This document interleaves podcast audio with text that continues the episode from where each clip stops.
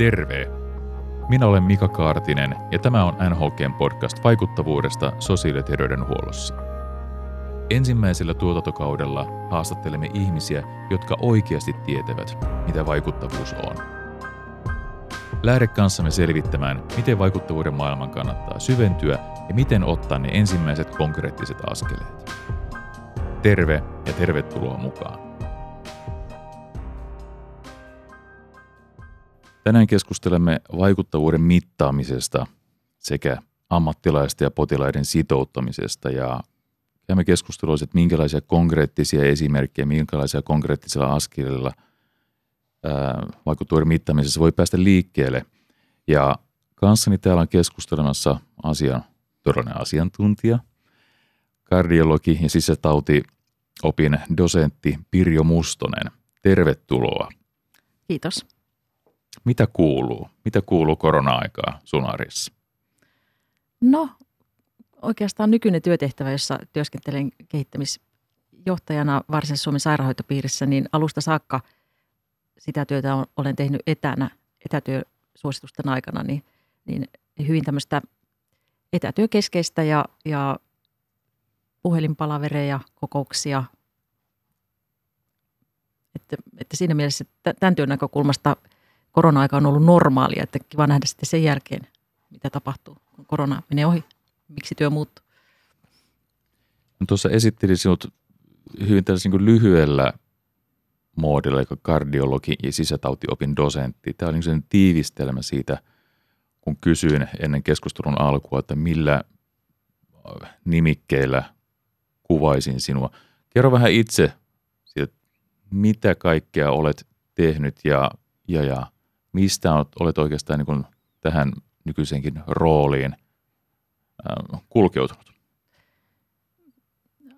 Valmistuin lääkäriksi vuonna 1986 ja sen jälkeen hyvin alusta saakka oli selkeää, että halusin erikoistua sisätoilääkäriksi ja, ja sitten kardiologiksi. Erikoistumisvaiheen aikana hakeudun tutkimustyön pariin ja tein väitöskirjan perustutkimuksen alueelta veren hyytymiseen liittyvästä aihepiiristä ja, ja näiden sekä tutkimus- että kliinisen taustan pohjalta varsinaiseksi, varsinaiseksi kliiniseksi osaamisalueeksi niin muodostui hyytymishäiriöt, eli veren poikkeava hyytyminen ja toisaalta sitten vuototaipumukseen ongelmat ja erityisesti antitromboottisen lääkehoidon haasteet. Ja sitten kliinisen vaiheen jälkeen yhä enenevässä määrin aluksi sen rinnalla ja myöhemmin sitten ihan kokonaan hakeuduin kehittämistehtäviin aluksi kardiologian alueella, myöhemmin sitten koko sairaalan alueella ja siitä sitten sairaanhoitopiirin ja sote-valmisteluun liittyen maakunta maakunnan kokoisen alueen kehittämistehtäviin. Ja tästä sitten aika luonnollisena jatkumona on nyt, nyt tämä viimeisin tehtäväni Varsinais-Suomen sairaanhoitopiirin kehittämisjohtajana. No, kun ajatellaan niin vaikuttavuutta, vaikutusperusteista sosiaali- ja terveydenhuoltoa, missä kohdalla tämä termistö, tämä ajattelutapa, missä kohdalla ensimmäisen kerran tutustuit siihen? No oikeastaan vuonna 2010 muutimme Keski-Suomeen Jyväskylään ja siitä alkoi varsinainen tämmöinen lähes päätoiminen kehittäjäurani.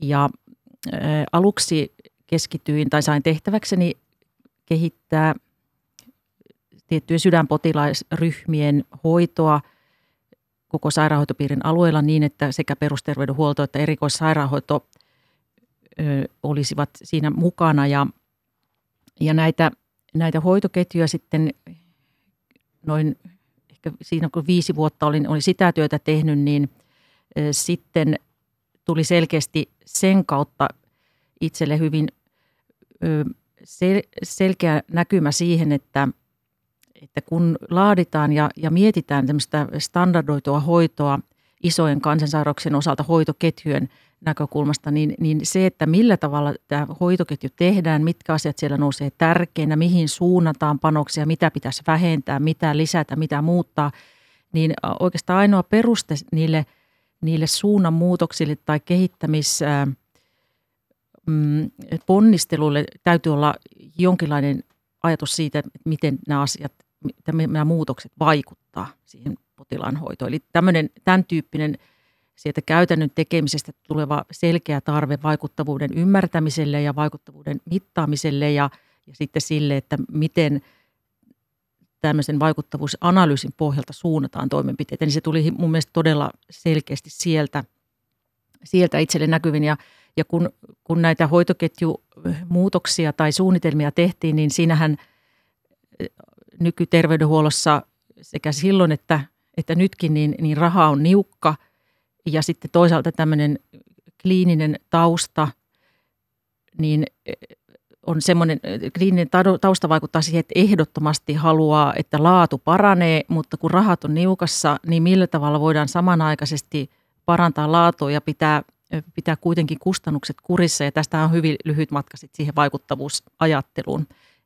Ja, ja tämän 2015, kun tosiaan viisi vuotta tämän tyyppisiä asioita tehnyt, niin siinä, siinä kohdassa selkeästi hahmotin sen, että, että meillä tulee olemaan tulevaisuudessa iso tarve terveydenhuollon ammattilaisista, joilla, joilla on ymmärrystä vaikuttavuuteen, kustannusvaikuttavuuteen, nimenomaan sellaiset ammattilaiset, jotka tekee sitä ihan käytännön työtä tai ymmärtää sitä syvällisesti – niin heille sen osaamisen rinnalle tarvitaan tämän tyyppistä tietotaitoa. Ja, ja organisoinkin ja, ja olin pääsuunnittelijana Keski-Suomessa järjestetylle kustoskurssille, joka oli tämmöinen kustannusosaamisen kurssi.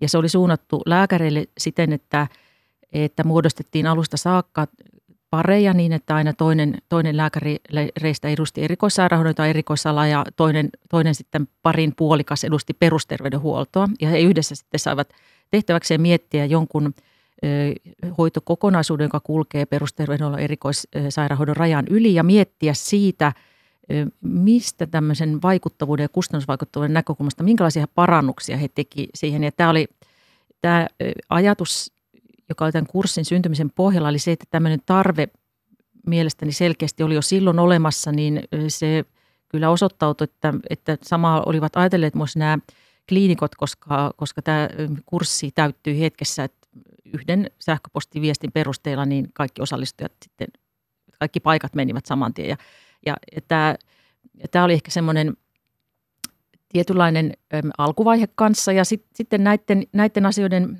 jälkeen, niin, tai näiden tekemisen jälkeen ö, sain sitten kutsun 2017 tuonne Poriin Suomi-areenan tällaiseen kutsu, kutsuvieras-tilaisuuteen ja siellä mulle annettiin aiheeksi, aiheeksi laatumittarit käytäntöön, uhka vai mahdollisuus terveydenhuollolle. Ja, ja se oli tämmöinen ensimmäinen niin kuin, ehkä tämmöinen vähän isomman foorumin julkinen puheenvuoro tästä aiheesta. Ja, ja sitä kautta sitten asia johti toiseen ja melko pian sitten päädyin tämmöiseen kansalliseen ryhmään, joka, joka tota niin, sai tehtäväkseen tehdä ehdotuksen tämmöisestä kansallisesta laatu- ja vaikuttavuuskeskuksesta, että millä, millä tavalla semmoinen kannattaisi perustaa Suomeen ja mitä, mitä ää, missä sen ikään kuin miksi se olisi tärkeää ja, ja mitä komponentteja siinä pitäisi olla ja, ja mikä kansallinen taso, taho mahdollisesti olisi, olisi siinä ö, oikea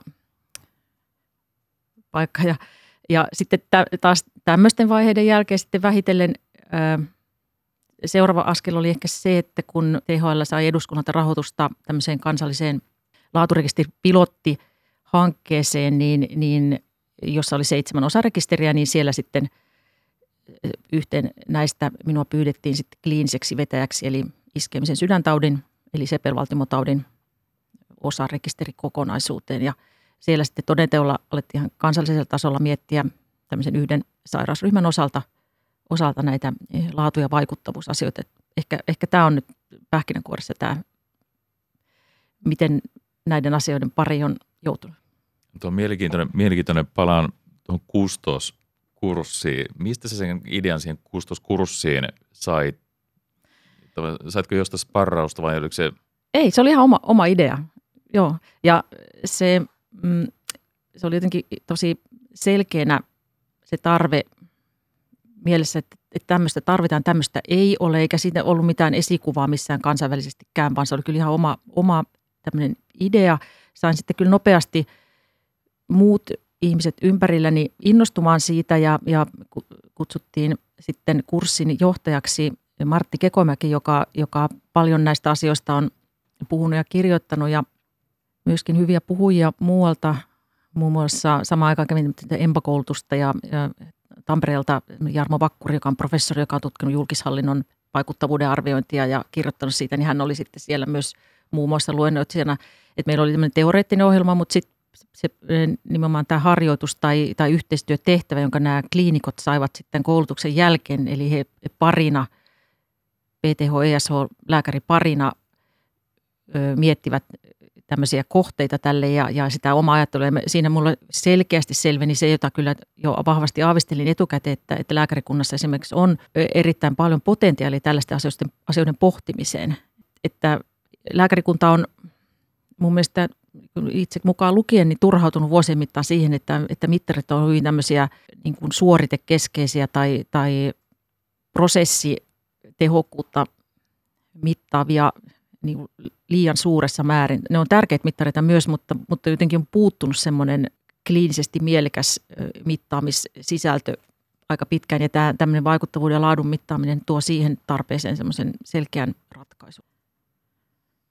Vieläkö sulla on kurssimateriaalit siellä tallessa, että jos joku innostuu nyt tämmöistä kustoskurssia niin itselleen omalla alueellaan miettimään, niin, niin, niin saako sulta vinkkiä sen tyyppisen järjestelmän? Koska tuo niin kuulostaa juurikin sen tyyppiseltä, mitä Joo. varmasti monellakin alueella tällä hetkellä mietitään, että miten niitä datoja, miten nyt ehkä pystytään niin keräämään just PTH, ESH, ehkä jopa sosiaalitoimi, voitaisiko se nostaa tähän mukaan myöskin? Ilman muuta joo. Että siinä vaiheessa 2015 tai 2016, kun, kun tätä kurssia tehtiin, niin siinä vaiheessa tämä ESH-PTH-rajake oli vielä sellainen aika, aika mm, niin selkeä ja – ja ensin siihen, siihen niin kuin fokusoitiin, mutta nyt, nyt, nyt mitä enemmän ollaan menty nykyaikaan, niin totta kai tämä sosiaalipuolikin on tullut siihen vahvemmin mukaan ja nyt olisi varmasti näiden kaiken kolmen kombollakin ihan oma paikkansa. Me, tämä kurssi herätti silloin, sitä ei ollenkaan missään mainostettu yksi sähköposti, vaan, mutta se herätti kyllä kaikuja siinä määrin, että esimerkiksi terveys, ja, terveys- ja talouslehti halusi tehdä siitä artikkeleja. Yle kävi haastattelemassa meitä ja lääkärilehtikin sitten otti yhteyttä ja, ja oli kuullut jostain tästä ja tehtiin pieni juttu. Ja e, Tampereen yliopistollinen sairaala myös sitten pyysi, että kävin kertomassa siellä tästä kurssista ja he järjesti samanlaisen. Että ilman muuta se on materiaalin saatavilla, jos joku, joku haluaa, niin kyllä. Kuulostaa erittäin käyttökelpoiselta kyllä ajatukselta. Mm, mainitsit sitten toisaalta tämä laatu- ja vaikuttavuuskeskus. Ää, siihen liittyen keskustelun, pohdinnan, suunnittelun. Mihinkä se johti? No, no se on tämmöinen, tosiaan sai alkunsa sieltä Suomi-areenalta tilaisuudesta, jossa oli useampi ministerikin paikalla ja se, sen jälkeen jonkin kuluttua niin, niin Paula Risikko otti sitten yhteyttä ja, ja pyysi tämmöiseen ryhmään, jossa oli, jossa oli mukana hyvin niin kuin eri puolilta terveydenhuollon sektoria olevia osaajia, jotka, joita kiinnostaa tämä, tämä, kiinnosti tämä aihe. Ja meitä oli yhteensä ehkä 15 ja, ja siinä sitten tuotettiin semmoinen dokumentti, e, jossa pohdittiin erilaisia esimerkiksi tämmöisen laatu- ja vaikuttavuuskeskuksen haltija tai taustatahoja, jossa yhtenä muun muassa THL oli, oli tietysti pohdinnassa mukana. Ja siitä sitten kului jonkun aikaa, en, en tiedä oliko, oliko sitten tällä yhteyttä suoranaisesti, mutta, mutta että sitten muutaman ajan kuluttua niin eduskunta myönsi THL tämmöisen rahoituksen, jolloin, jolloin sitten nämä laaturekisteripilotit, kansalliset laaturekisteripilotit käynnistettiin. Että ainakin siis varmaankin oli osa tämmöistä isompaa tähän aihepiiriin liittyvää keskustelua, mutta yhtenä rikkarokassa tämä, tämä, myös tämä tämä meidän tuottamamme paperi varmasti oli. Kun lähdit näitä kurssia miettimään, sitten toisaalta tuli niin Suomi Areenan steppi, siitä sitten niin eteenpäin, laatiovaikutuskeskus, näin edespäin, niin mitä, mistä sä keräsit sitä tietoa? Mistä sait sitä tukea näihin niin ajatuksiin, näiden niin rakentamiseen, miettimiseen? Mikä oli tavallaan sulla se verkosto no, ja tietolähteet tähän teemaan? No siinä alkuvaiheessa oli hyvin kyllä, kyllä niin kuin internetin ihmeellinen maailma, että, että tein monenlaisia hakuja ja, ja nimenomaan mietin sitä, sitä kysymystä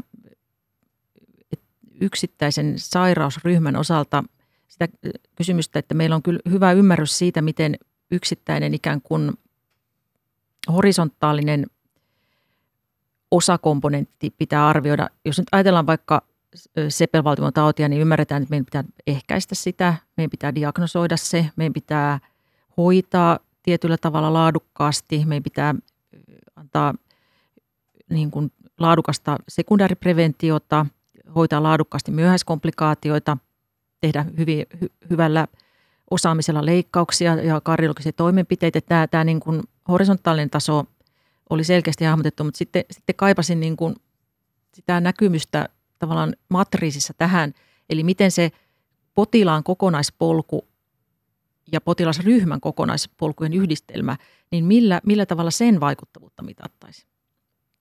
Ja, ja si, siinä, siinä yhteydessä ajattelin, että pitääkö luoda itse jonkinlainen mittari tähän ja, ja saman tien kun tämä ajatus tuli mieleen, niin kyllä, kyllä oli mielestä oli vähän jo hikiotsalla, että, että se on erittäin hankala, hankala tota, niin, tehtävä ja, ja siinä yhteydessä tein erilaisia hakuja eri puolilta maailmalta. Yritin etsiä, tätä on varmasti sellainen ongelma, jota muukin on joku yrittänyt ratkaista, että löyty, löytyisikö jotain. Siinä vaiheessa törmäsin tähän AITSOM, AITSOM-kokonaisuuteen ja en ollut kuullut siitä mitään.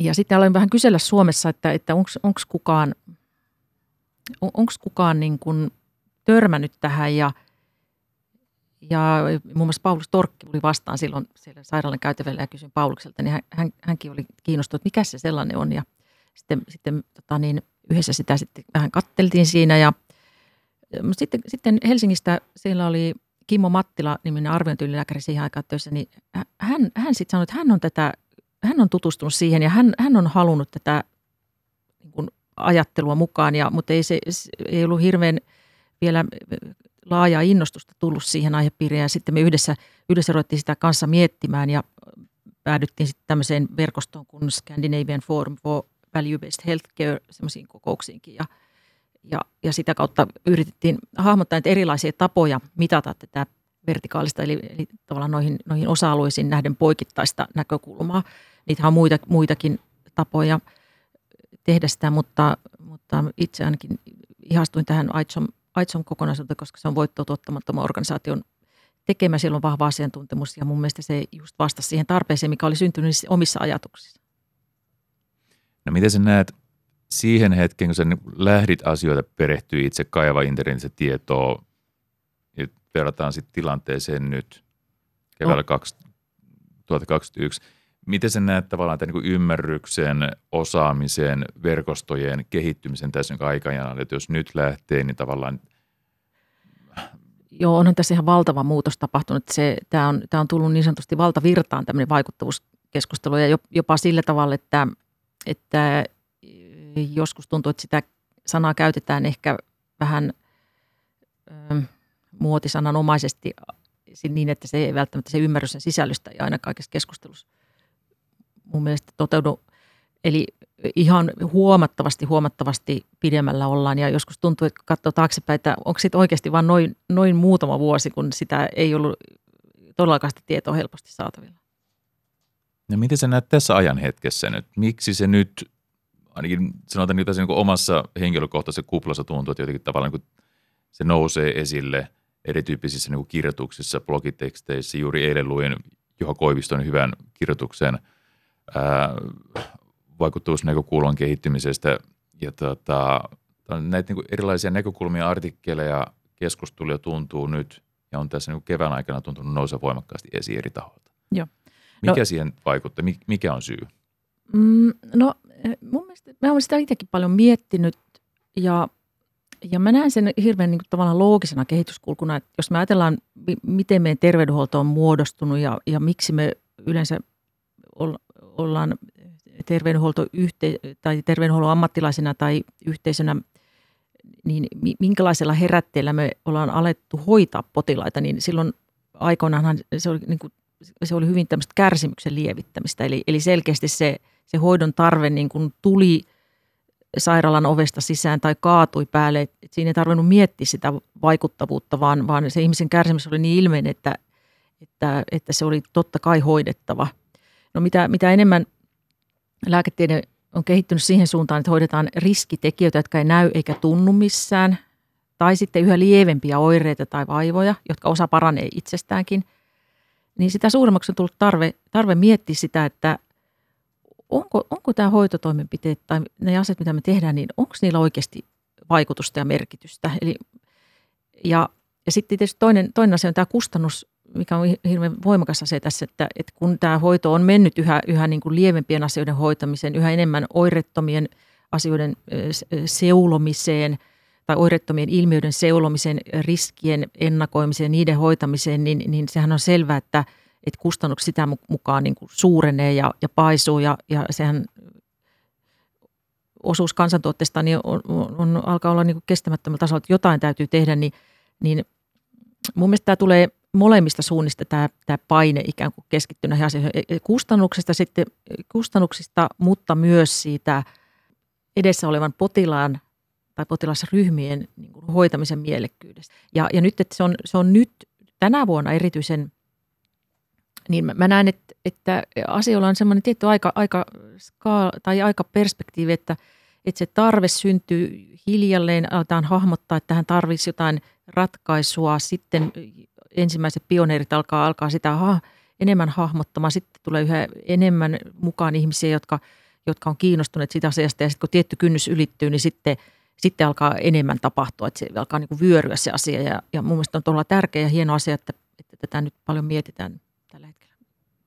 Lähdetään miettimään nyt sitä askelia ja konkretiaa siihen niin kuin mittaamiseen, mittaamisen menetelmiin – mikä se tavallaan niin peruskulma on, että mitä jos organisaatio ja ammattilaiset haluavat lähteä mittaamaan vaikuttavuutta, mitä se edellyttää organisaatiolta niin perustasolla? No mun mielestä ensimmäinen edellytys on, on se, että, että hahmotetaan ja ymmärretään tämä asia ja nähdään se tarve ja merkitys, mikä, mikä – vaikuttavuuden ja laadun mittaamisella ja arvioinnilla on. Mm, mä ajattelisin niin, että hirveän oleellista tässä on, on myös miettiä, että mitä varten ja kenelle se tieto tulee ja, ja mitkä on ne, ne ehkä semmoiset priorisoitavat aset, joiden piirissä sitä ensimmäiseksi kannattaa lähteä harjoittamaan ja kehittämään ja oppimaan. Et, et, et se tämä on semmoinen osa-alue, joka, joka on tietysti erittäin laaja. Potentiaalisesti meillä on hirveän paljon erilaisia sairausryhmiä, meillä on erilaisia ihmisiä, erilaisia väestöryhmiä, erilaisia segmenttejä. Ja jos sitä yrittää ottaa niin kuin kerralla haltuun, niin, niin se, se, on, se on uuvuttava taakka. Niin sen takia minusta hirveän seuraava askel on, on tavallaan sen merkityksen ja tärkeyden ymmärtämisen ja hahmottamisen jälkeen on, on kyky priorisoida, eli valita ne osa-alueet, jossa, jossa lähtee tätä asiaa tekemään. No sitten ehkä seuraava askel voisi olla sitten miettiä näitä, että millä tavalla se vaikuttavuus tai laatu sitten saadaan näkyväksi ja, ja jos sitten tehdään sen pohjalta kehittämistoimia, niin miten, miten sitten niiden kehittämistoimien tuloksia voidaan arvioida. Eli toisin sanoen, mitkä on ne mittarit ja, ja myöskin sitten toisaalta semmoinen hiljainen tieto – joka ei välttämättä aina näy mittareissa, miten se yhdistetään näihin mittarituloksiin. Ja sitten tietysti sen jälkeen seuraava vaihe ehkä on se, että minkä, millä tavalla se mittareiden vaatima tieto kootaan luotettavasti ja kattavasti, riittävän kattavasti, miten se analysoidaan, miten se tulkitaan ja ehkä sitten se todella tärkeä, tärkein vaihe on sitten se, että, että miten, mitä sitten sen jälkeen tehdään, kun ne tulokset on minkälaisiin toimiin se johtaa, että ne jää pelkiksi numeroiksi. Eli ehkä, ehkä jotenkin tällä tavalla ne askeleet siinä menee ja, ja sitten tämä, tämän, tähän toimenpiteisiin liittyy vahvasti se henkilöstön ja sitten tietysti niin kuin potilaiden ja asiakkaiden sitouttaminen. Sä mainitsit näiden niin mittareiden valinnassa, kun on ensin hahmotettu, että mitä, mitä halutaan saada näkyväksi, minkälaista muutosta halutaan saada aikaiseksi. Miten se mittareiden valinta tapahtuu? Onko siinä minkälaisia kehikkoja siinä on olemassa ja miten niitä kehikkoja pystyy hyödyntämään omassa paikallisessa toiminnassa? Joo, tätä mittarivalintaa niin on itse tehnyt aika monen tyyppisissä kokonaisuuksissa. Että toisaalta juuri näihin yksittäisten sairauksien, isojen kansantautien hoitoketjuihin liittyen niin kuin kliinikkotasolla, mutta sitten myöskin sote-valmistelussa on ollut mukana Keski-Suomessa silloin edellisellä kierroksella ja, ja nyt, nyt tuolla Varsinais-Suomessa, niin ja sitten, sitten, ja sitten on ollut mukana näissä kansallisessa laaturekisteripilotissa ja nyt tämmöisessä valtioneuvoston kanslian TEAS-hankkeessa, jossa potilasturvallisuuden mittaristoa niin kuin kansallista valitaan. Niin on tätä mittarivalintaa tehnyt hyvin monen tyyppisissä ympäristössä ja mun mielestä se aika lailla samalla lailla menee ainakin itselläni se jokaisessa näissä ympäristöissä. Eli ensin ö, ajat, koitan ajatella ihan, ihan mahdollisimman maalaisjärkisesti ja, ja, ja kaiken sen kokemuksen ja osaamisen hyödyntää, mitä itsellä on kyseisestä aihepiiristä, että mitkä tuntuisi olevan itsestä ne tärkeimmät asiat, joita pitäisi mitata ja hyvin monipuolisesti hahmotan sitä. No sitten sen jälkeen ja sen rinnalla alkaa sitten tämä, tämä etsintätyö, että, että mitä, mitä muualla on tähän asiaan liittyen tehty, minkälaisiin kokonaisuuksiin on päädytty, millä perusteilla ja, ja sitten näiden, näiden tavallaan esimerkkitapausten ja sitten sen oman ajattelun pohjalta syntyy, syntyy tämmöinen ideaalitila, että mitä kaikkea tietoa olisi tärkeää olla olemassa. Ja siitä sitten hioutuu se realismi, että mitä, mikä on niin kuin ideaalitilasta siiloutuva, mikä on ideaalitilasta siiloutuva tämmöinen realistinen mittarikokonaisuus. Ja, ja sitten tietysti sen jälkeen vielä, kun se on muototu, niin sitten kannattaa kysellä muilta ihmisiltä ja muilta tahoilta, että onko tämä fiksua, on, onko tähän eh, mahdollista saada riittävästi oikeanlaista tietoa tällä hetkellä vai pitääkö tämmöinen osa-alue nyt jättää tulevaisuutta odottamaan, kunnes tiedonkeruu on helpompaa ja, ja sitten vielä, vielä niin kuin ne käyttäjätahot, jotka tulevat mittareita käyttämään, niin onko tämä heidän mielestä niin kuin hyvä kokonaisuus. Kyllä se niin kuin aika lailla samalla kaavalla mun mielestä menee. Eli siihen realismin, realismin hahmottamiseen liittyy voimakkaasti se, että mitä dataa on sillä hetkellä oikeasti saatavilla myöskin. Joo, mutta mut, mut se on aika mielenkiintoista, että, että esimerkiksi kun tehtiin tuossa laaturekisteripilotissa iskemisen sydäntauden eli sepelvaltimotauden osalta just tämä ideaalitila. Ja meillä oli hyvin selkeä käsitys siitä, mitä me halu, haluttaisiin, minkälaista tietoa meistä olisi tärkeää niin saada ja mistä eri näkökulmista se monipuolinen näkemys siitä laadusta ja vaikuttavuudesta sen sairausryhmän osalta tulisi, niin tästä ideaalitilasta ei kulunut kuin varmaan vuoden tai puolentoista vuoden ajan, kun itse asiassa aika moni niistä osa-alueista, jotka aluksi näytti vaikealta saada, saada tietoa niistä, niin, niin yhtäkkiä se olikin mahdollista. Että tämä kehittyy niin nopeasti tämä kenttä, että kyllä minusta ideaalitila kannattaa koko ajan pitää siinä mukana. Että ei, ei pidä antaa realismi liikaa rajoittaa, mutta realismi, mä laittaisin realismin rinnalle koko ajan sen, sen niin tulevaisuuden ää, tulevaisuusboksiin tavallaan ne, ne asiat, jotka heti kun se on mahdollista, ne liitetään tähän. Mutta että asteittain kannattaa mennä ehdottomasti ja, ja keskittyä tosiaan merkittäviin osa-alueisiin, siis niin kuin ryhmiin, potilasryhmiin tai sairausryhmiin. Siinä mielessä merkittäviin, että, että se on kuinka iso työ sen mittariston keräämisessä, niin, niin pitää olla aika iso ryhmä ja, ja aluksi valita, valita semmoiset isot, ison volyymin asiat ja siinä sitten, sitten oppia vähitellen tekemään sitä ehkä myös, myös niin kuin pienemmän volyymin asioissa. Ja tästähän on mun mielestä hyviä esimerkkejä siitä, että, mitkä on ne, voi tehdä sitä analyysiä määrien tai, tai, tai sitten jokin hoidon, hoitovajeen, selkeän ilmeisen hoitovajeen perusteella, tai sitten voi tehdä valinnan kustannusten perusteella, se valinta, mutta pitää olla joku niin kuin priorisointiperuste, että miksi just, just nyt lähdetään tätä tekemään, koska se, se, se, se työ on aika raskasta ja siinä, siinä tulee takaiskuja ja, ja se vaatii semmoista vähän niin kuin läpi harmaan kiven ajattelua, niin silloin se aina voi palata siihen, että tämä asia, mitä nyt tehdään, niin tämä on tästä syystä hyvin tärkeä ja tämä ryhmä potilaita tai ihmisiä, joille tätä nyt, joiden hyväksi tätä tehdään, niin, niin, niin se tarvitsee tätä ja silloin se, se merkitys ottaa jaksaa siinä prosessissa läpi, läpi sen koko homman. Onko tuossa niin mittareiden niin valinnassa ja siinä miettimisessä, niin kannattaako sen sun mielestä niin lähteä niin tällaisessa niin kapeasta tietyn sairausryhmän tai hoitopolun tautiryhmän näkökulmasta vai onko tarpeen katsoa sitten koko organisaation läpileikkaavia yhteisiä mittareita? Mi- mistä kulmasta siinä kannattaa lähteä liikkeelle?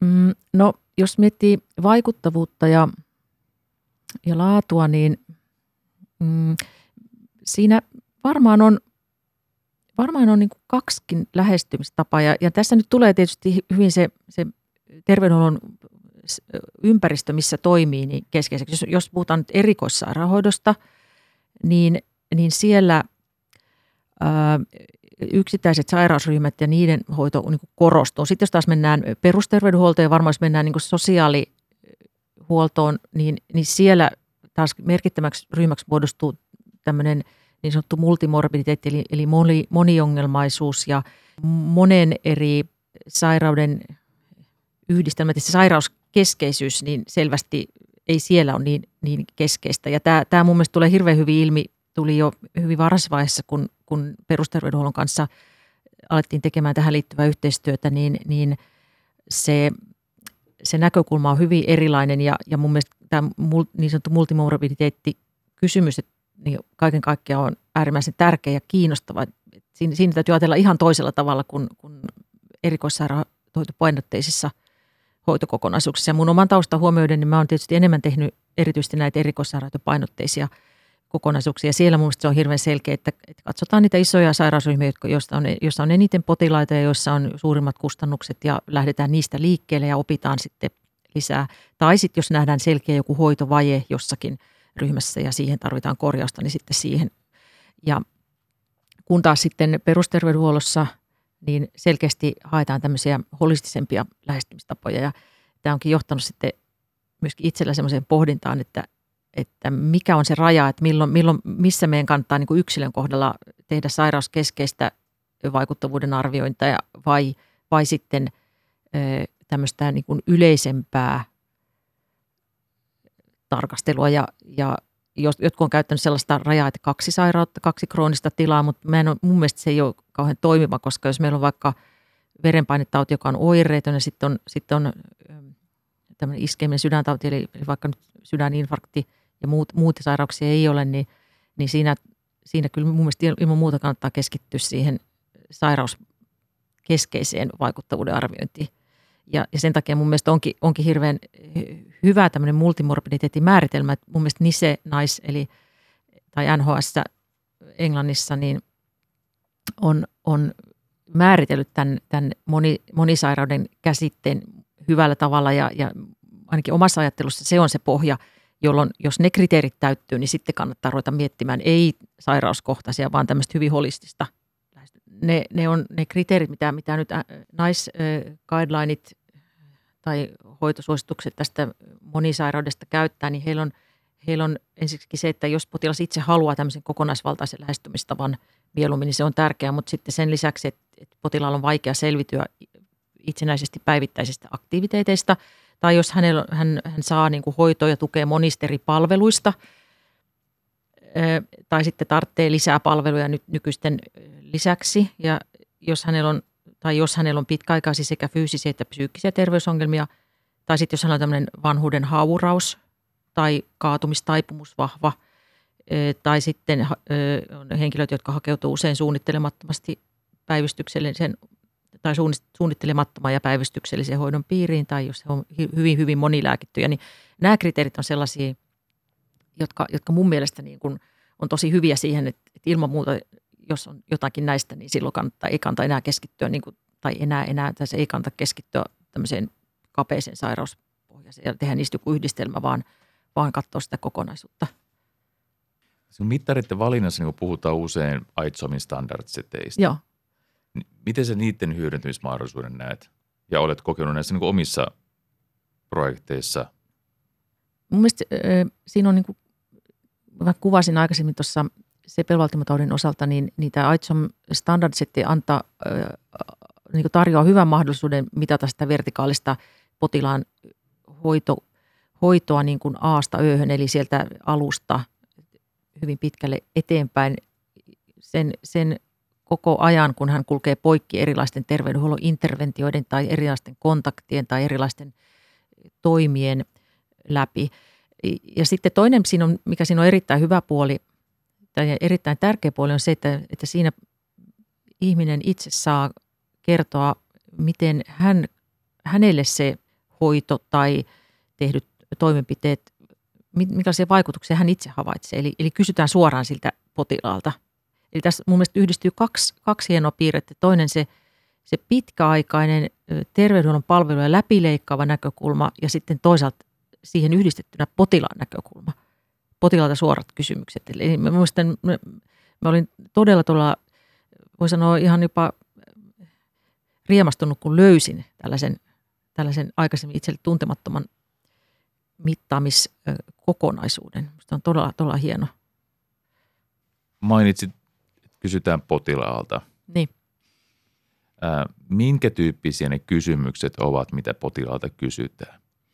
No, no AITSOM standard-settejä, eli näitä, näitä kokonaisuuksia, niitä on, on useampi kymmen ja koko ajan tulee lisää. Ja siellähän on siis tavallaan näitä yhteen sairausryhmään keskittyviä todella paljon, mutta sitten myös on näitä niin sanottuja holistisempia tullut viime aikoina. Ja siellä on esimerkiksi lapsen, koko, voi sanoa ehkä kokonaisterveys ja, ja sitten on aikuisen kokonaisterveys tai, ja, ja sitten kolmas on vanhuksi, vanhusten tämmöinen yleinen kokonaisnäkökulma.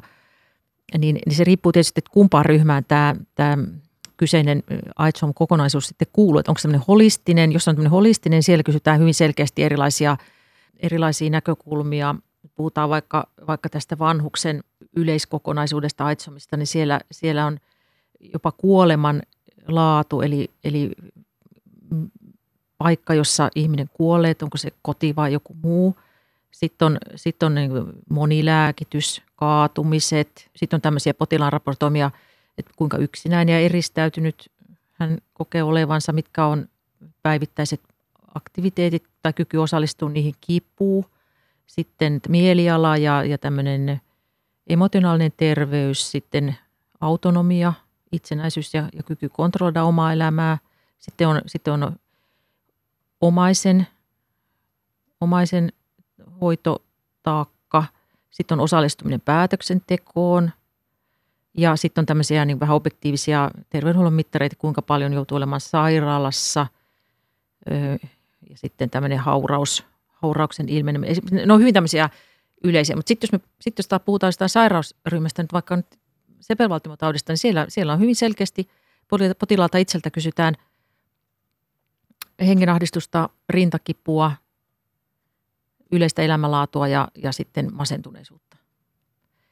Mutta ja sitten siihen liittyy näitä objektiivisia niin kuin terveydenhuollon tietokannoista saatavia mittareita, kuten, kuten toimenpiteiden, uusinta toimenpiteet, sydämen vajaa toiminta, aivohalvaus, kuolleisuus, komplikaatiot, hoitoon liittyvät komplikaatiot. Ja, että se on, se on niin kuin siis hieno kokonaisuus. Siinä, siinä yhdistyy potilaan itse raportoimat tiedot, mutta sitten myös, poti, myös objektiivisesti terveydenhuollon mittaristosta saadut tiedot, jotka on merkityksellisiä sille potilaalle – se, eli, eli sairaus, sairausryhmäkohtainen AITSOM standard kokonaisuus on sisällöltään erilainen kuin nämä holistiset. Ja kysymykset potilaalle on erilaisia ja mun mielestä ne on hyvin mielekkäällä tavalla erilaisia. No miten potilaat, kato asiakkaat yleensä saadaan sitoutettua tämän tyyppiseen vastaamaan näihin kysymyksiin, osallistumaan siihen – mikä se juttu on, että No omakohtaista kokemusta on tullut tämän sepelvaltimotaudin osalta. Meillä on Keski-Suomessa kaksi vuotta sitten käynnistettiin systemaattinen AITSOM-kokonaisuuden tai sen AITSOM Standardset kokonaisuuden mukainen systemaattinen kysely potilailta. Ja me tehtiin se sillä tavalla, että, että yhdistettiin tämä, tämä kyselyn käynnistäminen potilaan kotiutusprosessiin. Potilas lähtee toimenpiteen jälkeen kotiin sairaalasta, niin hän, hän saa niin kuin sairaanhoitajalta tämmöisen niin sanotun potilasohjauksen, joka sisältää omahoidon periaatteiden läpikäymisen, lääkehoidon, lääkehoitoon liittyviä tärkeitä asioita potilaan pitää tietää, tietoa liikunnasta, tietoa sairauslomista, jatkoseurannasta ja niin edelleen. Siinä käydään tämmöinen tietty keskustelu läpi ja, ja me yhdistettiin se tähän, tähän tilanteeseen niin, että sama hoitaja, joka, joka kävi potilaan kanssa yksityiskohtaisesti läpi näitä asioita ja johon oli syntynyt sitten luottamuksellinen hoitosuhde siellä yksikössä, niin hän sitten kysyi, että onko, onko henkilö halukas siihen, että häneltä tiedusteltaisiin tämmöisellä kyselyllä jälkikäteen näitä, näitä vaikuttavuuteen ja laatuun liittyviä asioita. Ja, ja me, meidän kokemus oli se, että, että 89 prosenttia potilaista – siinä vaiheessa, kun meillä oli joku sata ensimmäistä, niin tämä, tämä laskettiin ja, ja eli 89 prosenttia halusi lähteä mukaan ja, ja me oltiin etukäteen mietitty sitä sillä tavalla, että kokeekohan potilaat tämän vähän niin kuin riesana tai vaivana, niin se oli meille yllätys, että ihmiset itse sanoivat, että tätä he on odottaneet jo kauan, että heiltä joku kysyisi. Ja, ja me, meillähän ei ollut siitä niin kuin varsinaista hyötyä heti luvattavissa potilaalle, että, että tästä olisi teille jotain erilaista, erityistä itse, itselle tulevaa hyötyä, mutta potilaat sanoivat, että, että he haluavat olla mukana kehittämässä tämän oman sairausryhmän eli kohtalotovereidensa hoitoa. Ja, ja he, he niin kuin hyvin tämmöisestä ehkä altruistisestakin näkökulmasta olivat halukkaita tätä tekemään. Ja ja se sitoutuminen siihen, siihen kyselyyn, sehän tässä sairausryhmässä kysely tulee siinä lähtötilanteessa kuukauden kuluttua, vuoden kuluttua ja sitten vuoden välein viiteen vuoteen saakka. Ja meillä on nyt kahden vuoden kokemus, että potilaat ovat hyvin pysyneet kyllä mukana siinä, että vastaavat myös niin kuin myöhempiin kyselyihin, ainakin nyt niin parin vuoden näkökulmasta. Minkä kanavien kautta he vastaavat niihin kysymyksiin? No, no me, meillä, on, meillä oli, luotiin heti tämmöinen sähköinen kanava ja sitten kyllä huomattiin, että 75 prosenttia ihmisistä oli valmiita tämmöiseen sähköiseen vastaamiseen ja 25 prosenttia oli sitten sitä mieltä, että he, heillä ei ole tämmöisiä taitoja. Ja silloin me tarjottiin näille, näille 25 prosentille mahdollisuus vastata myös puhelimessa ja sovittiin, että hoitaja soittaa heille. Ja, ja, mutta varmasti tulevaisuudessa niin monistakin syistä niin ihmiset enemmän käyttää sähköisiä kanavia ja, ja sitten myöskin tämä, tämä niin kuin terveydenhuoltohenkilöstön ja hoitajan ajankäytön näkökulmasta, niin kyllä se varmasti tulee vielä enemmän painottumaan näihin, näihin sähköisiin vastauskanaviin. Ja nyt nehän niitä on paljon kehitetään tällä hetkellä. Eri sairaaloissa on erilaisia vastaus- tai tämmöisiä sähköisiä potilaan yhteyskanavia, joiden kautta hoidetaan monenlaisia esimerkiksi ajanvaraukseen ja, ja, ja muihin palautteisiin ja, ja tämmöisiin liittyviä asioita, niin sama kanava sopii tähänkin. Ja sitten myös, myös semmoinen, semmoinen tapa sitouttaa – tai, tai oikeastaan, joka on nyt nousemassa, mutta se on vasta hyvin alkuvaiheessa, on se, että näihin erilaisiin laaturekistereihin kytketään sitten tämän tyyppistä ja sekä digitaalisia hoitopolkuja että sitten myöskin tätä PROM-kyselyä, että se on hyvin voimakkaasti tällä hetkellä kehittyvä osa-alue. Aiemmin jo mainitsit sen, että ammattilaiset olet hyvin niin innoissaan niin tämän tyyppisestä niin näkökulmasta. Kuulosti siltä, että nyt tämän oikeastaan niin summerata, kuulostaa, että potilaat ovat innostuneita, haluaisivat, ammattilaiset olisivat kiinnostuneita ja haluaisivat tämän tyyppistä näkökulmaa viedä eteenpäin. No, mikäs blokkaa, miksi ei tehdä sitten laajemmin vielä? Joo, tämä on hyvä kysymys, koska no siinä, on, siinä on, mä sanoisin, että kaksi asiaa. Y, yksi on tietojärjestelmien ja, ja näiden digitaalisten kanavien kehitysvaihe. Se on vasta nyt tulossa siihen, että se on kypsä tähän. Eli esimerkiksi kaksi vuotta sitten, kun me aloitettiin, me jouduttiin hommaamaan siihen erillinen sähköinen alusta tiedonkerrota varten, mutta se oli tiedetty jo silloin, että se on väliaikainen ratkaisu, mutta että ei ollut muuta mahdollisuutta, koska ei ollut valmiina tämmöistä.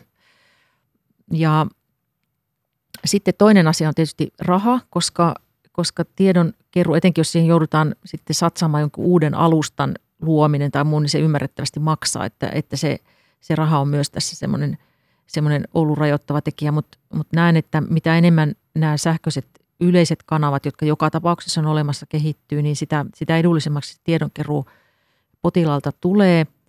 Ja sitten ehkä kolmas semmoinen rajoittava tekijä on sairaaloiden ja terveydenhuollon tieto, tietohallintojen kuormittuneisuus, potilastietojärjestelmät ja niihin liittyvät tehtävät, niin ne on valtavasti lisääntynyt ja, ja kuormittaa aika lailla tämmöisten integraatioiden tai, tai sen yhteisen niin kuin tietoarkkitehtuurin tai miksi sitä sanoisin, niin, niin sen, sen niin kuin luomiseen ja, ja siihen lisäpalikoiden ottamisen kynnys on aika näistä kuormitustekijöistä johtuen niin siellä päässä aika korkea monessa paikassa.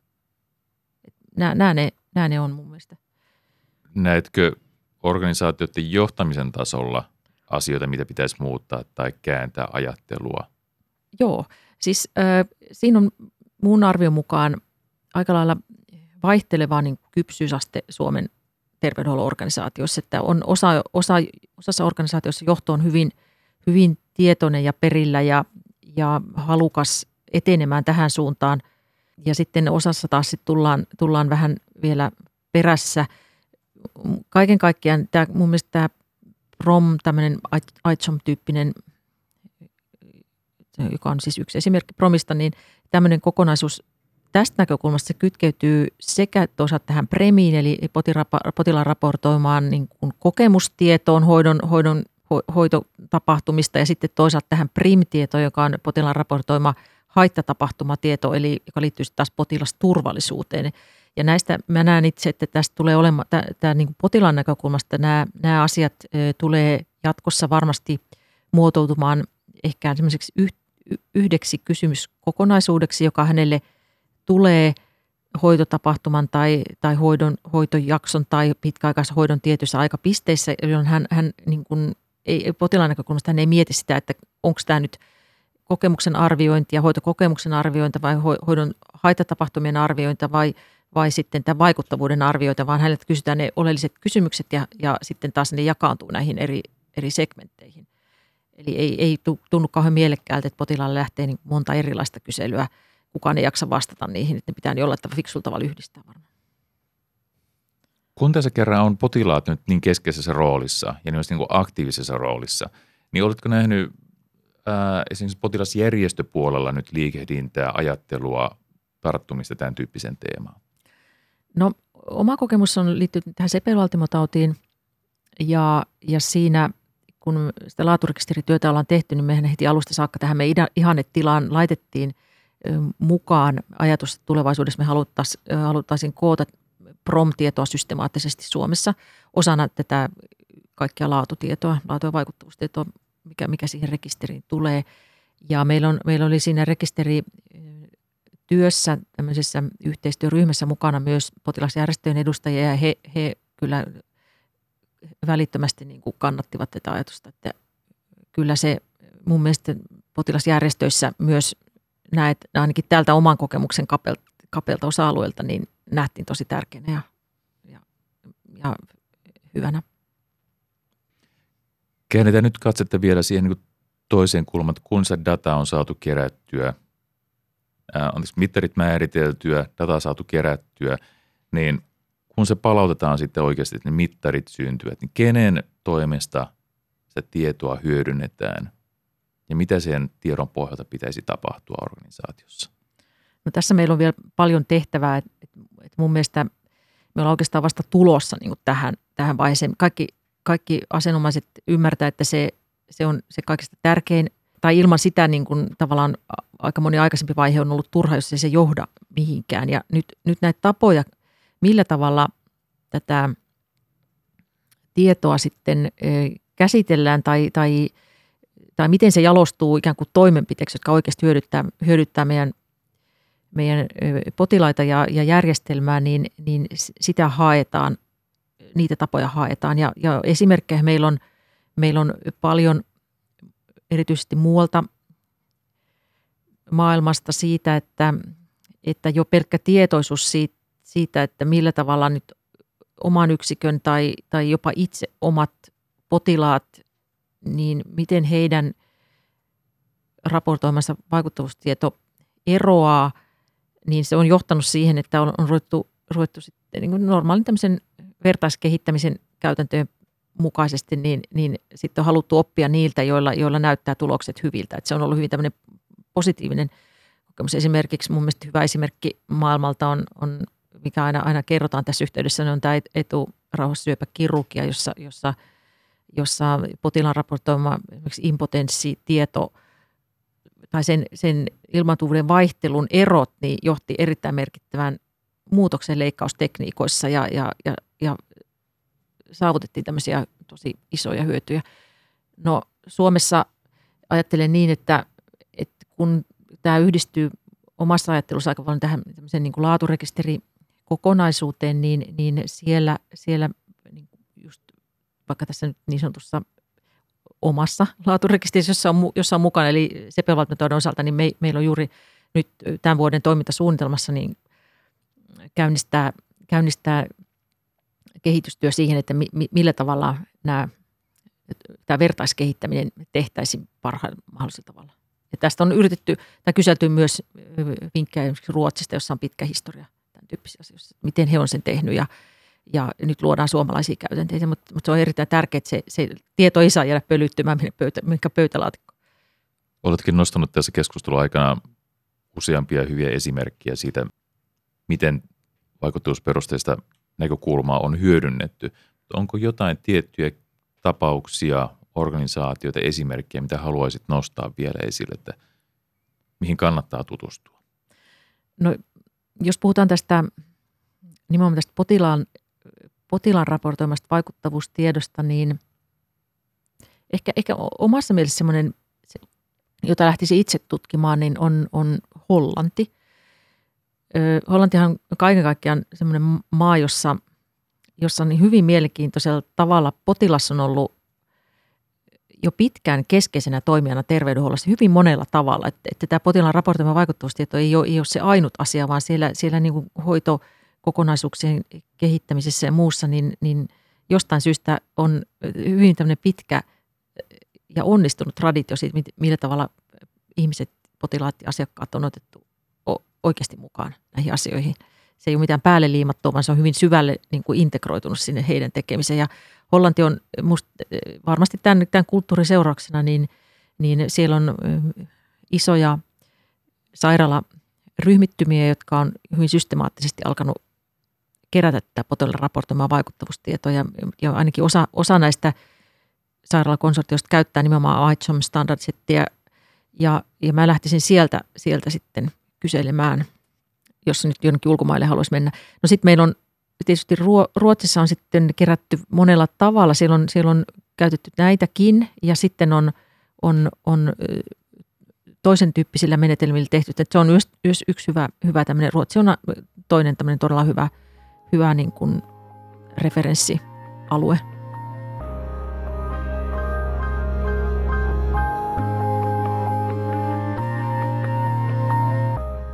Mulla on pari kysymystä muilta haastateltavilta keskustelijoilta. Ensinnäkin Kaisala Lahdensuo lähetti kysymyksen nimistä tästä niin rekrytointinäkökulmasta, että onko vaikuttavuus sun mielestä rekrytointivaltti organisaatioille? Saako sillä houkuteltua ammattilaisia töihin?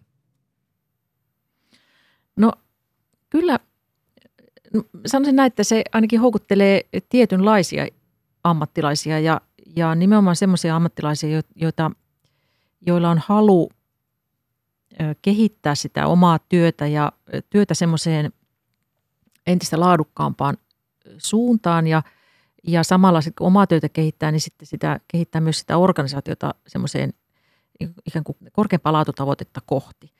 Ja siinä mielessä mä näen, että, että se on ainakin valtti, että, että jos haluaa tämän tyyppisiä ihmisiä organisaatio, mitä ainakin itse, jos olisin johtaja, niin haluaisin ehdottomasti, että jolloin se organisaatio on niin kuin kokonaislaatu ja osaaminen ja, ja semmoinen niin kuin magneettivetovoima kehittyy just, just sen takia, että siellä on sellaisia ihmisiä, jotka haluavat parantaa sitä tekemistään koko ajan. Ö, ja parantamisen perustehan on se, että on, meillä on tietoa ja, ja se, että siinä mielessä kyllä näen, että, että se, on, se on. Ja sitten sit on myöskin semmoinen pointti, että, että mä oon miettinyt paljon esimerkiksi eri erikoisaloja, miksi, mitä hyötyä on, niin kuin vaikka nyt kardiologia, kun itse on kardiologi, niin meillä on, meillä on invasiivikardiologia, jossa tehdään toimenpiteitä, sitten meillä on konservatiivista kardiologiaa, ja näissä on semmoinen selkeä ero, että invasiivi toimenpidekardiologissa, niin, niin se toimenpiteen tekijä näkee välittömästi sen työnsä tuloksen, kun hän katsoo sitten ö, tota, läpivalaisukuvaa tai, tai muuta kuvaa siitä tekemästään vaikka pallolaajennuksesta, että onko se suoni auennut. Se on välitön palaute. Sitten meillä on paljon, paljon semmoista, semmoista hoitoa, josta ei oikeastaan tule mitään palautetta. Ja, ja kaikenlainen tämmöinen vaikuttavuusseuranta, niin se, se, se on yksi keino saada näkyväksi se, että onko se työ, jota on tehnyt, niin onko, onko se ollut vaikuttava, onko siinä tapahtunut sellaisia asioita, joita on, joihin on tähdännyt. Ja tähän on tietysti paitsi palkitsevaa, niin myös antaa mahdollisuuden sitten korjata, jos, jos nyt ei tapahtunutkaan sellaisia asioita, joita, joita olisi halunnut. Eli, eli se, se on yksi tapa saada palautetta ja se on aina mun mielestä siinä mielessä semmoinen rekrytointivaltti, että, palautteen saaminen on ihmiselle tärkeää ja, ja tämä tämmöinen mittaaminen tarjoaa mahdollisuuden antaa pala, saada palautetta semmoisilta osa joista aikaisemmin ei ole tullut mitään palautetta. Onko jotain niin tiettyä osa-aluetta, mitä sä haluaisit nostaa esille tässä, mitä me ei olla niin kuin käsitelty, mikä sun mielestä olisi tärkeää nostaa tähän keskusteluun? No mä ajattelin ehkä semmoinen, semmoinen, se, semmoinen kysymys, joka liittyy vähän tähän, tähän moni, monisairaan tai moniongelmaisen potilaan vaikuttavuuden arviointiin. Että et siinä on tällainen, siinä on, mä oon paljon miettinyt tämän integraation, hoidon integraation niin kuin arviointia ja sen, sen semmoista vaikuttavuusnäkökulmaa, joka, joka, on niin kuin, joka on aika mun mielestä laiminlyöty suoraan sanottuna. Vähän. Missä mielessä? Jatketaan vaan, annetaan no joo, nauhan no, pyöriä. No, joo, okay. niin, no, mä kävin tuon EMPA, EMPA-koulutuksen tässä joitakin vuosia sitten ja, ja siinä, siinä yhteydessä sitten piti valita tämmöinen lopputyön aihe ja siinä vaiheessa, kun se koulutuksessa olin, niin oli tämä edellinen sote-valmistelu niin kuin kiivaimmillaan ja puhuttiin tosi paljon perusterveydenhuollon, erikoissairaanhoidon ja sosiaalihuollon integraation merkityksestä. Ja, ja sitten minulla rupesi niin kuin vaivaamaan se älyllisesti, että, että kun se on kerta, kerran, se on tärkeä asia niin kuin itsestäkin ja sitten kun sitä niin paljon niin tavoitellaan nyt tässä sote-integraatiossa tai sote-uudistuksessa, niin, niin mistä me sitten tiedetään, että onko se onko se niin kuin onnistunut, että millä, millä mittareilla sitä tarkastellaan. Ja, ja sitten ehdotin sitten, kun piti valita tätä empatyön aihetta, että, että, että mä haluaisin niin paneutua tähän kysymykseen, että voisin yrittää selvittää, että, että millä tavalla me ei pitäisi sitä oikeasti mitata. Ja se musta liittyy tähän, tähän ö, niin kuin, siitä lähti sitten sellainen, että jälleen tein tämän mun normaali tavan, että, että tutustuin, yritin kaivaa tietoa joka puolelta ja – ja, ja totesin kyllä, että siinä on, siinä on aika vähän tietoa saatavilla ja, ja tämä mun työnohjaaja sanoikin, että olet, olet löytänyt tässä tämmöisen tutkimuksellisen aukon, että, että sitä on hyvin vähän selvitetty. Ja no kuitenkin sitten kissojen koirien kanssa hakemalla löytyi, löytyi joitakin ö, maailmalta semmoisia yritelmiä nimenomaan, tai ihan hyviäkin, hyviäkin yritelmiä siihen, että miten sitä nyt sitten arvioitaisiin. Ja, ja, ja ne, ne, ne parhaat, tai ne mitä, mitä siihen mennessä niin todettiin, että oli, oli sit kuitenkin ne kehittyneimmät, niin ne oli tämmöisiä kyselyjä, kysymyksiä niin ihan sille ihmiselle itselleen tai hänen huoltajalleen eh, siitä, että tämmöiset, kuinka he, hyvin hänen näkökulmastaan tuntuu, että nämä eri tahot puhaltaa yhteen hiileen. Ja, eli ne oli sen tyyppisiä kysymyksiä, että kuinka monta kertaa olet saanut ristiriitaista tietoa viimeisen vuoden aikana liittyen sairauttasi hoitoon ja kuinka monta kertaa olet joutunut – joutunut niin kuin saanut sekavia tai ristiriitaisia toimintaohjeita? Ja kuinka monta kertaa olet joutunut, joutunut selittämään tai, tai ottamaan puheeksi tämän tämmöisen ristiriidan muutaman eri tahon tai eri tahojen antaman hoidon suunnittelun väl, niin kuin esimerkiksi välillä, ja, tai sitten, että kuinka paljon on tehty tarpeettomia asioita sen takia omasta mielestä, että, että tämä integraatio, joka on hyvin toiminut, on tämmöisiä hyvin niin kuin maaläheisiä kysymyksiä ja se on nyt varmaan se ensimmäinen vaihe, jolloin sitä. Mutta mun mielestä tämä liittyy tähän, tähän niin kuin moniongelmaisen tai paljon palvelua tarvitsevan ihmisen vaikuttavuuden arviointiin, että tämä on yksi tärkeä kysymys, joka, joka, joka pitäisi siellä olla mukana. Se on vaikea, vaikka vaikea kysymys, mutta mun mielestä etenkin mä ihmettelin siinä sote-uudistuksen aikana, että, että jos meillä on niin valtavan tärkeäksi isoksi nostettu asia, joka on tärkeä, niin, niin kai meillä pitäisi olla joku tapa niin kuin myös arvioida sitä, että kuinka hyvin me ollaan onnistuttu sitten jossain sote-uudistuksessa. Nyt käydäänkö sitä keskustelua, näkyykö se millään tavalla tämänhetkisessä lakiuudistuksessa mm. tai ehdot, ehdotuksessa? En mä, mä, en mä ole kyllä siihen, mä en ole kyllä siihen niin tarkka tutustunut, että en, en osaa, en mä osaa tuohon oikein vastata. Miten näet, miten ammattilaiset kokevat tämän, että heidän työstään kerätään tarkempaa tietoa ja sitä tuodaan näkyville?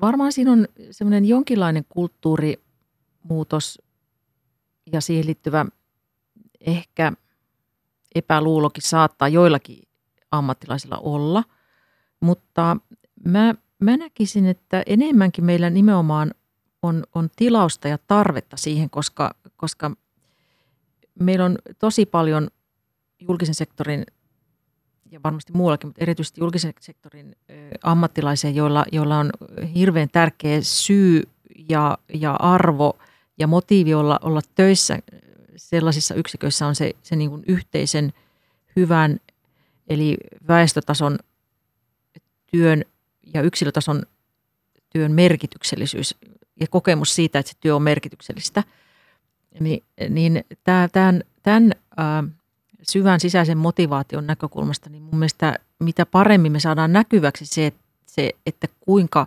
vaikuttava se meidän tekeminen on ja mitä paremmin me voidaan suunnata sitä omaa tekemistä sinne vaikuttavuuden suuntaan, niin sitä tyydyttävämpää se on niille ihmisille.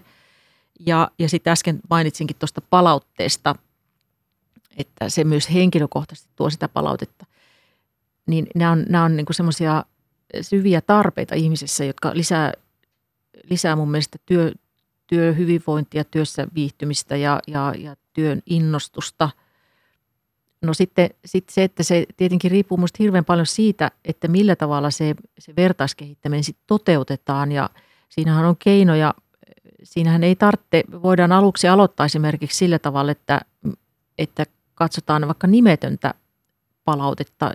Tai sitten se, että se henkilö, se ammattilaisen henkilöllisyys ei millään tavalla tule näkyviin – Eli, eli nä, nä, näytetään vaikka numeroina vaan, että tämä ja tämä yksikkö ja sitten tai tämä, tämä, tämä, tämä numeroiset henkilöt, niin heillä nyt tulee, että heidän potilaillaan nähdään tämä ilmiö ja, ja sitten siitä, siitä tota, niin, asteittain kohti sitten semmoista avoimempaa vertailua. Mä oon lukenut tai kuullut, että tällä tavalla on aloitettu joissakin, joissakin kansainvälisissä yksiköissä tai, tai maissa ja niin, että ehkä vaikka ensimmäistä kolme vuotta se on ollut nimettömänä ja sitten, sitten on jossain vaiheessa päätetty, että, että, että seuraavana vuonna nyt tulee sitten näkyväksi, niin, niin se, se on jotenkin tämmöisen siirtymäajan jälkeen niin mun mielestä tosi hyvin otettu vastaan yleisesti ottaen. Että, että mun tiedossa ei ole, ei ole mitään hirveätä kapinaa – tai, tai kritiikkiä, mutta, mutta tietysti sehän meilläkin sitten jää nähtäväksi, kun edetään siihen vaiheeseen, että oikeasti voidaan tämmöisiä vertailuja tehdä. Mutta se oikeuden, mittareiden oikeudenmukaisuuden kokemus siitä, että ne on oikeudenmukaisia ja ne oikeasti mittaa ja sitä asiaa, mitä halutaan ja että se tieto on niin kuin sillä tavalla reilulla tavalla samanlaista eri yksiköistä, eri yksilöiden, yksilöiden toimintaan liittyen saatavilla, niin se tietysti parantaa sitä. Ja, ja nimenomaan se, ne hyvät vertaiskehittämisen käytänteet, jotka, jotka sitten ei syyllistä, vaan, vaan nimenomaan kannustaa, niin, se, on, se on keskeistä. Ja miten se sitten käytännössä tehdään, niin se jää vielä meillekin. Mä en ole omassa työssä vielä näiden mittareiden suhteen, olemme vasta pääsemässä siihen vaiheeseen, että saadaan omakohtaista kokemusta sitten vähitellen. Vielä tähän lopuksi. Mikä on se upea tulevaisuus, mitä meidän kannattaa yhdessä tavoitella? No mä ajattelisin niin, että, että meillä Suomessa, jos puhutaan terveydenhuollosta, niin meillähän on kansainvälisessä vertailussa monilta osin hyvin laadukas ja, ja kustannusvaikuttava terveydenhuolto tällä hetkellä. Ja, ja mun mielestä se on hirveän hyvä pohja lähteä tekemään sit entistä parempaa.